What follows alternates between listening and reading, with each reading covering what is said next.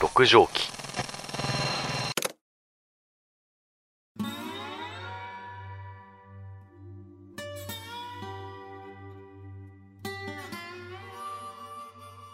皆様明けましておめでとうございます。2021年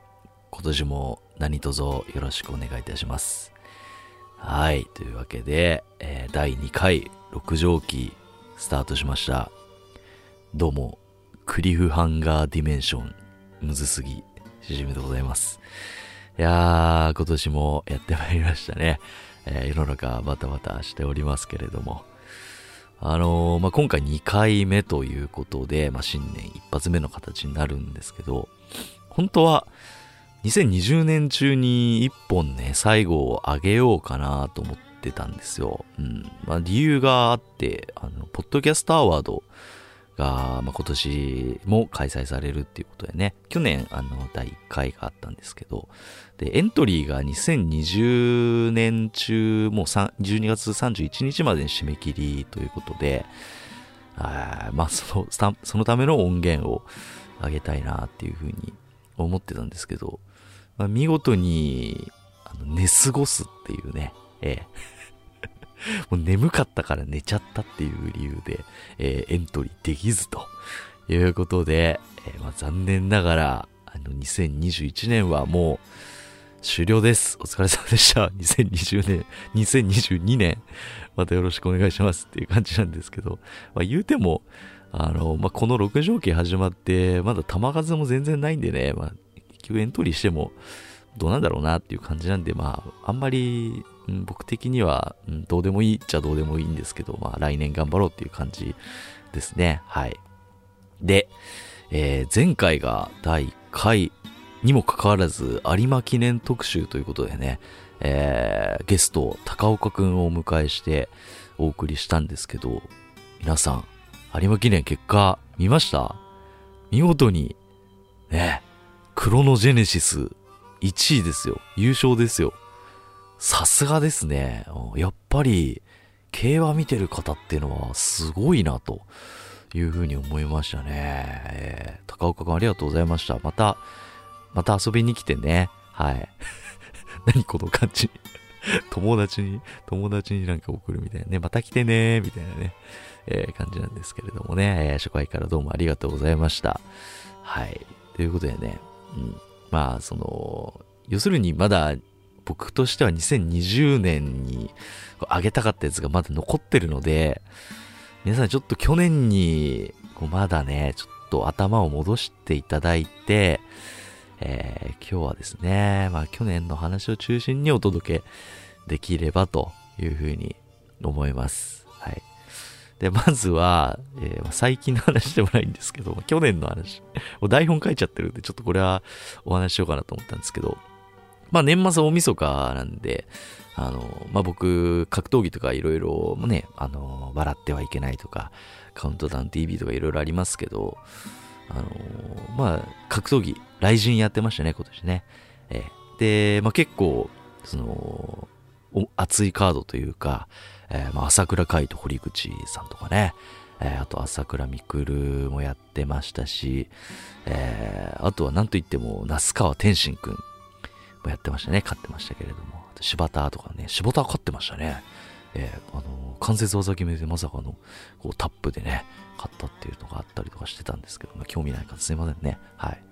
で、まあ、那須川天心くんの話をちょっとね、しようと思っていて、去年の、まあ、年の暮れに、那須川天心のオールナイトニッポンがやってたんですよ。うん。で、僕は、ラジオ聞くまでは那須川くんのことは、まあ、うっすら知ってる程度で、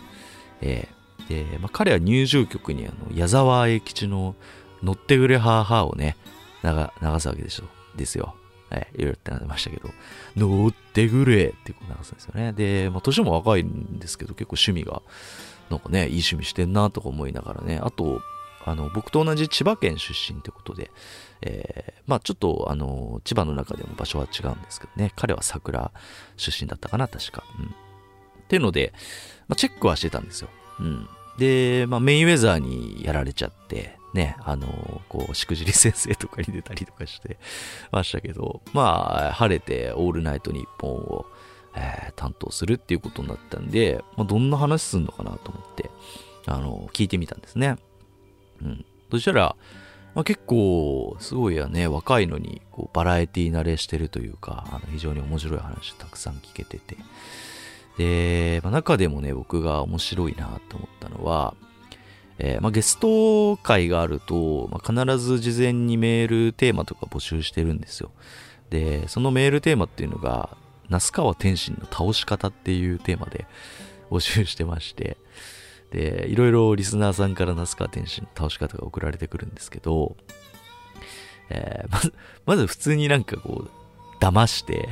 それでおびき寄せて、こう、殴るみたいなね、感じ。後ろからこうやったりとか、関節技を決めるとか、いろいろ送られてくるんですけど、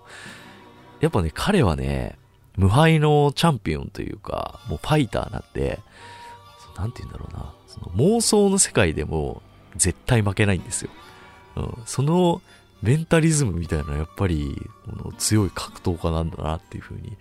思いましたね。うん、でこう来たらじゃあ僕はこういうふうにかわして、えー、ゼロ距離パンチではい、勝ちですね、みたいな感じで、どんどんどんどん論破していくんですよ。論破していくっていうかね。まあ、拳で勝っていくわけなんですけどね。で、まあ、だんだんだんだんリスナーも、こう、なんかあれなのか、し、痺れを聞かしたのか、もう後半の方とかひどくて、あの、まあ、那須川天心くんが寝てますと。で、えー、夜中忍び寄って、ショットガンで撃って勝ちです。みたいな感じのメール送られてきて、さすがにラスカ店主も、いや、さすがにこれはもう寝てる時だからね、みたいな話してて。いやー、これはさすがに負けますかね、みたいな感じでね。ああ、そう、そろ、ようやく折れたかと思ってね、聞いてたんですけど。いや、でも、筋肉に力入れて硬くすれば、ギリギリま血は出るかもしれないですけど、ま耐えられるんじゃないかなっていうふうに思うんですよねって言って。最後まで譲らないっていうね。うん、でもそのさらに後にはもう毒ビームをこう食らってとか 6ビームってなんだみたいなね話とかしてて非常に面白かったですね。うん、で、まあそれ聞いててすごい思ったのは、まあ、格闘家の方とかって、まあ朝倉、えー、選手とかも YouTube とかでいろいろやってたりしますけど、あの、バラエティ向きの方が多いなっていうふうに感じるんですよね。うん。で、まあ、これを裏付けるというか、あの、話じゃないんですけど、あの、便所のつぶやきっていうポッドキャスト聞かれてる方だと、皆さんご存知だと思うんですけど、まあ、芸人さんお二人でされてる、あの、番組さんなんですけど、まあ、去年に終了されたんですけど、まあ、その番組が僕好きで聞いてるんですけど、そこに出てるホイップ坊やさんっていう、えー、芸人さんが、まあ、もともとボクシングをされてる方で、えー、まあ、格闘技のこう、知識があるんですね。で、なおかつ芸人さんってことで、いろいろこうお話しされてた回があったんですけど、格闘家っていうのは、なんていうか、その、いつでも人のことを殺すことができるから、心の余裕があるみたいなお話をされてて、殺すとは言ってたかななかった？素手で殺せ、素手で倒せるみたいなことを、もうちょっと柔らかったか、ちょっと記憶が曖昧なんですけど、っていうふうにおっしゃって。えー、だから、こう、多少荒い扱いをされた、されても、なんかこう、まあ、まあ、結局何言われても俺はこいつのこと殺せるしな、みたいな そういうマインドがあるから、結構そのバラエティと、その格闘家の方っていうのは相性がいいんじゃないかっていうね、考察をされて。うん。だから昔からガッツ石松さんとか、あと具志堅さんとかね、いろいろ出てますけども、そう彼たちも、こう、やっぱり、こうね、拳で、ボクサーなんてね、あの、銃刀法違反になっちゃうわけですからね。街中とかでこう喧嘩しちゃったりとかするとね。もう拳に銃刀がついてるわけですよ。うん、それぐらいの人たちなわけですから、あまあそれを思い出して、うん、やっぱなんか格闘家の方とかね、まあもうこのご時世みんな、ね、こういろいろね、批判とか、そういう正論とかね、そういう社会じゃないですか。だから、まあその、こう、なんて言うんですかね、こう、攻撃に対してこう耐性がある人、うん、格闘家とか、あとはヒップホッパーとかに需要が集まってるっていうの、需要がこうあるっていうのもうなずけるんですよね。彼たちもその汚い言葉に対して、もうそれを扱うプロフェッショナルたちなわけですから、そういう意味ではこう非常に時代にフィットしてるような気がするんですよね。うん、 Ryuf Karmaとかね、クリーピーナッツとかいろいろいますけども、彼たちに何言ったって、別にまあ、へでもないようなね、えー、感じじゃないですか。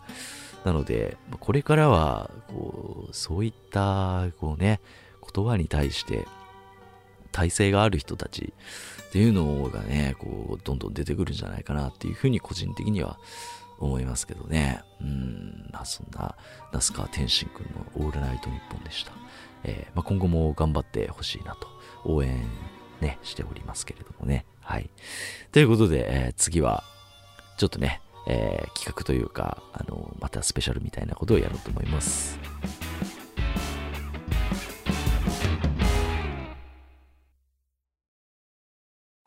高岡くんです。有馬記念のことなら、俺に任せとけ例えるのならばですよ、ピン芸人で実力なった2人がユニットを組んだ、おいでやすこがなんですよ。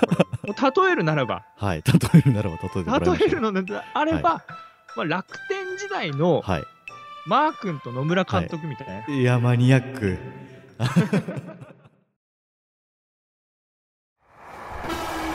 六畳紀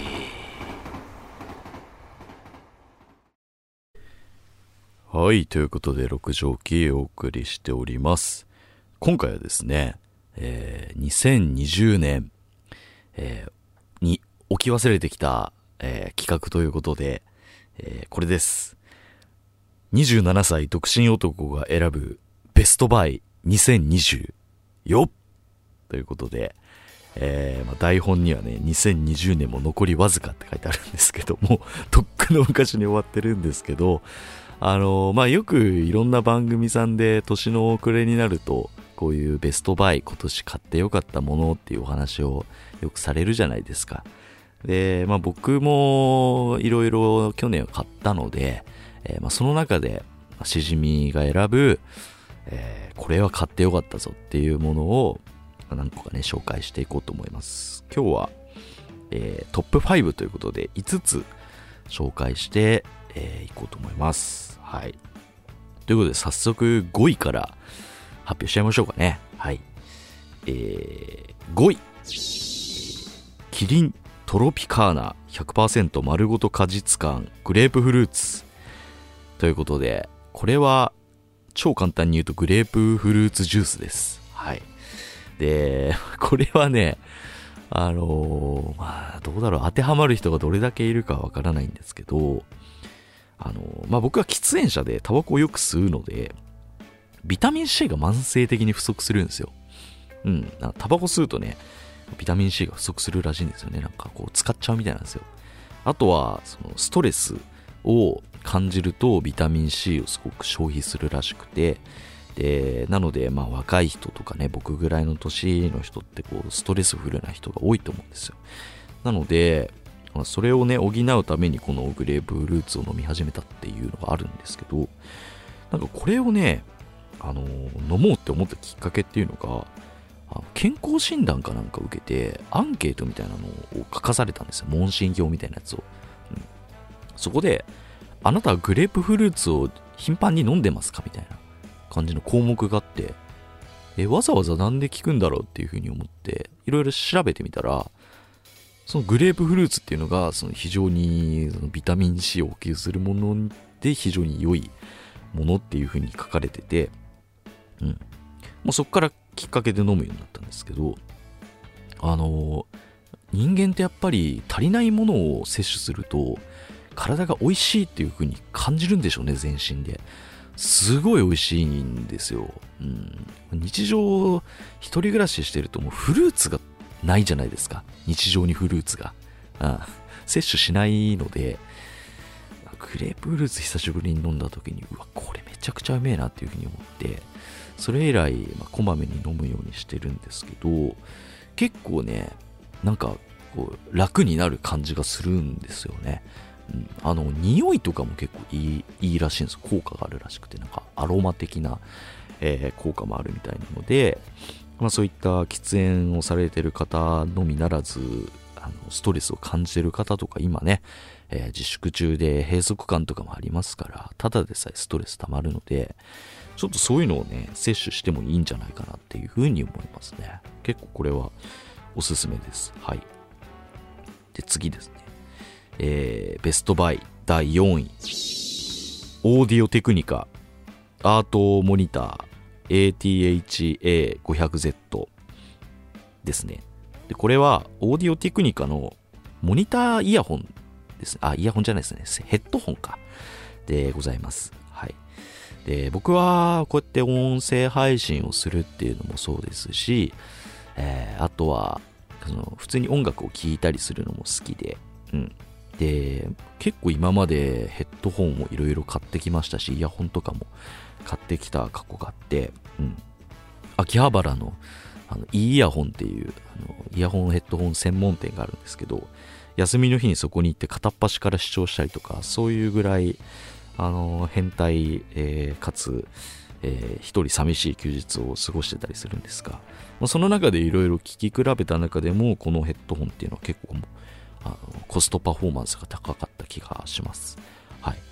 あの、いろいろ、そのオーディオテクニカの中でもランクがあるんですけど、これは割と入門向け、入門編の、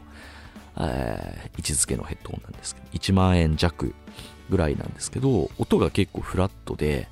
あとはその、ヘッドホンのね、その、なんていうんですかね、えーこのウーハーというか、その、振動板みたいなのがすごくでかいので、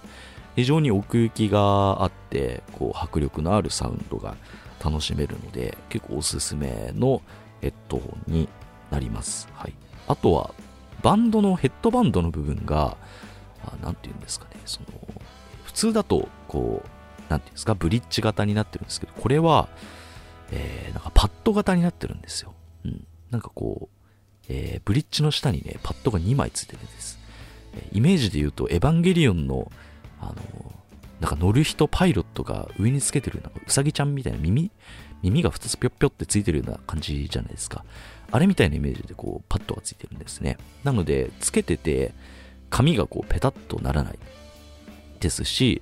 非常にあの、こう、あの、し、縛り付けられてる感じがしないというか、締め付け感が少ないので、結構長時間つけてても疲れないので、これは結構おすすめですね。ただ、一つだけネックあるのはちょっと重いので、えーちょっと重いヘッドホンが苦手な方はあれかなっていうふうには思うんですけど、えー総合的に見ても非常に僕の中で2020年ヒット商品だったような気がしますね。はい。ですので、まあ、ぜひ、あの、予算がある方は買ってみてはいかがでしょうか。はい。ということで、お次ですね、えーベストバイ第3位、えーメレルハイキングシューズ、えーモアブ2ゴアテックスというふうに、えー書いてあります。これは、えー靴ですね。えーで、その、この靴がおすすめというよりは、ゴアテックスっていう仕組みなにをおすすめしたくてですね。えで、このゴアテックスっていうのは、その、え簡単に言うと、防水機能みたいなことなんですね。で、外からの浸水っていうのは防いで、内側からの蒸気とかは外に逃がすっていう、そんな都合のいい話あるっていう システムらしいんですけど、これが結構ね、優秀で、あの、雨の日とかになると、やっぱ靴履いて、長靴とか履かない限りは、えーまあ、こう、水が中に入ってくるわけじゃないですか。で、すごい嫌な気持ちがして、で、まあ、生乾き臭くなっちゃったりとか、洗濯するのもめんどくさいと。そういうストレスが一切なくなるんですよね。このゴアテックスが入ってる靴を履くとね。えーなので、このね、えー仕組みが入っている靴、普通の靴よりも1万円ぐらいね、値が張るんですけど、結構おすすめです。はい。なんか、こう、ストレスが、に感じてたことが1個なくなるっていうのは、こんなにいいもんなんだなっていうふうに思いました。うん、もう今では僕はもう、あの水たまりの中に進んで入るようになりましたからね、雨の日はね。それぐらいあの、少年の心に戻してくれる、えー魔法の仕組みでございます。ゴアテックス。はい。これは、あの、メレルっていうメーカーに限らず、いろんなメーカーでこう供給されてるんですかね。ゴアテックスっていう、まあ、また別の会社なんでしょうね。えーみたいなので、えー例えばそのスポーツとかトレッキングシューズみたいなものもあれば、ビジネスシューズみたいな、えーまあ、外見はこう革靴なんですけど、中にゴアテックスっていう機構が入ってるっていう靴も結構あったりするので、通勤とかの靴でそういうのを買ってみるっていうのは非常にいいんじゃないかなっていうふうに思いますね。えーこれは良かったなっていうふうに思います。はい。はい。というわけでお次ですね。えーベストバイ第2位。スノーピークチタンシングルマグですね。これは2020年の流行の一つにソロキャンプっていうのがあったりしたんですけど、僕はまあ、もうそもそもアウトドア、どちらかというとアウトドア派な人間ではあるので、まあそういったそのトレッキングシューズみたいな話とかも出ましたけど、まあ、そういった靴とか、まあ、リュックとか持ってますし、えー結構アウトドアのアイテムを見ると心が躍るんですよね。うん。で、その中で、このスノーピークっていう、まあ、結構有名なアウトドアメーカーなんですけど、えーそこから出てる、えチタン製のマグカップっていうのが非常におすすめですね。で、このチタンマグっていうのは、あのこう使ってると味が出てくるんですよ。なんかシミとか、なんか化学反応とかでついてしまうのかわかんないんですけど、ちょっと跡がついちゃったりとかね。えーあとはチタニウムなので、えーチタニウムっていいですね、言葉ね。もう男の子みんなチタニウム好きですから。えーあの、偏見ですけど、えーそれを使うことによって、その、こう、熱が通っても冷めにくかったりとか、いろいろこう効果があるわけですよ。アルミとか鉄とか銅とかいろいろありますけれどもね。えーなので、こう、結構強い素材でできているので、直火にかけても全然大丈夫なんですよね。アウトドア向けなんでね。えーなので、こう結構耐久性もあるし、もちろん壊れづらいですし、なおかつ、こう所有感みたいな、こう、自分だけのこうマグカップ感みたいなのが、えー出てくる。で、なおかつ、コップだとね、高いかもしれないですけど、2000円ぐらいで、その一流のスノーピークっていうメーカーのものが手に入るっていうことで、非常に僕の中ではコストパフォーマンスが高い、えーお買い物だったような気がしますね。これでコーヒー飲むとすげえいいんですよね。うんこのボローアパートがキャンプ場になったような山の中奥多摩にいるようなね、えーその中でコーヒーを飲んでるような気分になれたりなれなかったりということで、えーこのスノーピークのチタンマグおすすめです。ちなみにあの二重構造のチタン製のマグカップもあるんですけど、あれだと直火にかけられないらしいので、そこはご注意ください。うん、ただ二重構造のやつだと、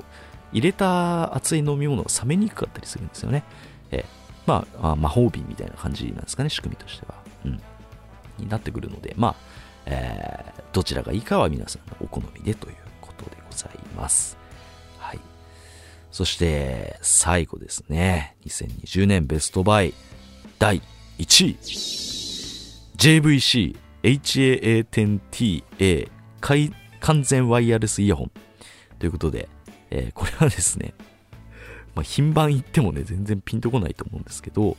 その、ビクターかな、えーから出ている、えー完全ワイヤレスイヤホンということで、えーまあ最近はワイヤレスイヤホンっていうのも本当に値段が下がってきて、なおかつ音も良くなってきているので、もう爆発的に広まっていますよね。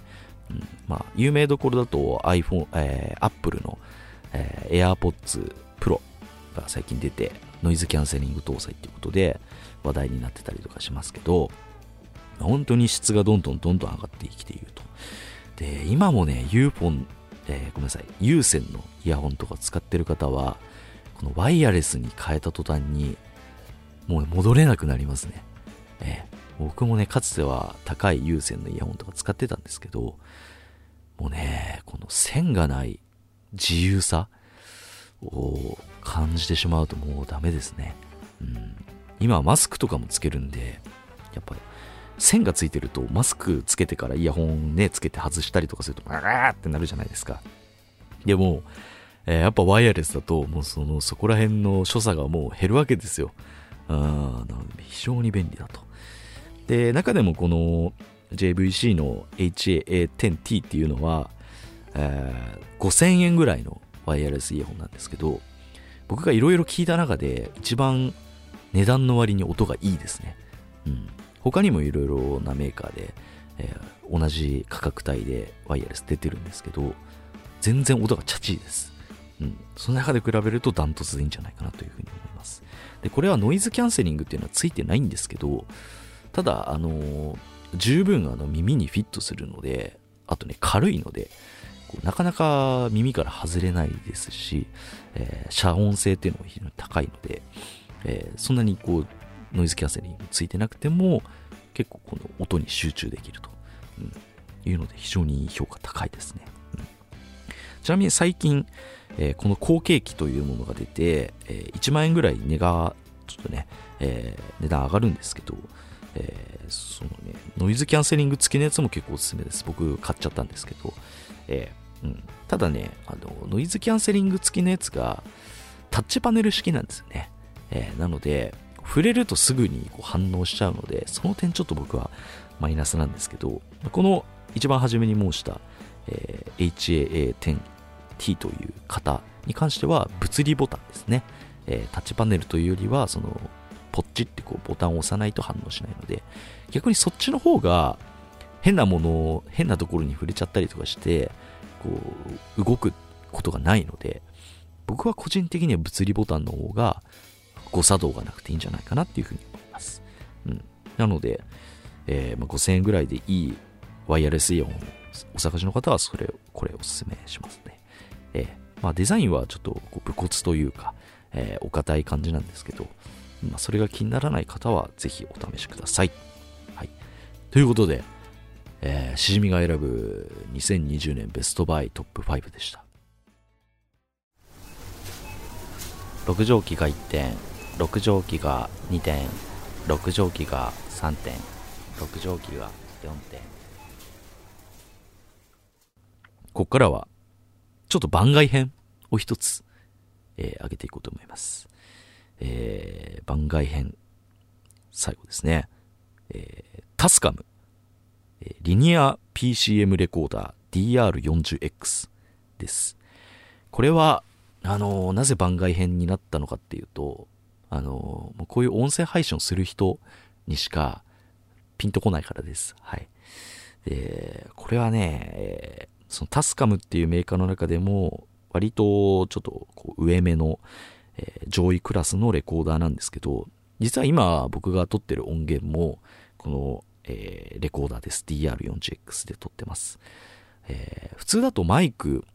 えーにオーディオインターフェースを挟んでパソコンで収録するっていう方が、ポッドキャストされてる方にも、の中でも結構多いんですけど、えーまあ僕もそういう風にやってたんですが、このね、レコーダーを買って、こう直でね、こう話して撮ってみると、レコーダーの方がね、音がいいように感じるんですよね。こう、繊細な音も拾ってくれる。という風に個人的に思ったので、えーまあ、できるだけいいものを選びたいという思考で、あの、結果、このリニア、リニアじゃねえ、レコーダーっていうのは、えー非常にいい買い物でしたね。えーで、これは、あの、ASMR とか最近というか去年ね、流行りましたけど、それによく使われてるマイ、えーレコーダーです。うん。で、3種類ぐらい、こう、レベル別に、値段別にあったりするんですけど、その中でも一番上のモデルで、で、一番安いものだと、えー1万円ちょっとだったかな ?1 万円、1万なんぼで買えるので、それでもあんまり、多分音質は変わらないと思うので、えーちょっとね、こう、下手なマイクとかを買うよりは、こういったレコーダーを持っておくだけでも、だいぶいいんじゃないかなっていうふうに思います。もちろんレコーダーなんで場所も取らないので、えー家で撮るだけじゃなくて、外で撮るっていう時にも使えると。持ち出すことも可能なんで、えーまあ、こう、なんていうか、行動範囲の幅も広がるんでいいんじゃないかなというふうに思います。で、その、なぜこの3つぐらいランクのある中でこの DR40X 選んだのかっていうと、この一番上のモデルになってくると、あの、ケツに2つ XLR のジャックがついてるんですよ。つまり、マイク接続もできるんですね。マイクをつなげてレコーディングすることもできるんですよ。うん。なんで二股ついてるんで、例えば僕がまあ、もう一人誰かと対面収録、まあ、することは全然ないんですけど、えー、まあ、することがあれば、マイクとこのレコーダーつないで収録することもできるっていうことで、まあ、非常に、えー、汎用性が高いと、まあ、広がりがあるっていうことでこれを選びました。うん。まあ、さらにこの DR シリーズというか、その上のシリーズもあるんですけど、まあ、そこになってくるともう3、4万円とかしてくるんで、まあ、ちょっと手出しづらいかなっていう風になってくるんで、まあ、このぐらいの、えー、上位機種、その、このランクの中で上の方でも、えー、2万円いかないぐらいかな。で、買えるこの、えー、レコーダーっていうのは非常にコストパフォーマンスが優れてるように感じますね。はい。ですので、これから、あの、ポッドキャスト始めたいとか、そういう方におすすめのレコーダーでございます。ということで、以上、2020年、えー、シニメが選ぶベストバイトップ5プラス番外編でした。いかがでしたでしょうか？ね、今年もいろいろ買っていきたいと思いますので、よろしくお願いいたします。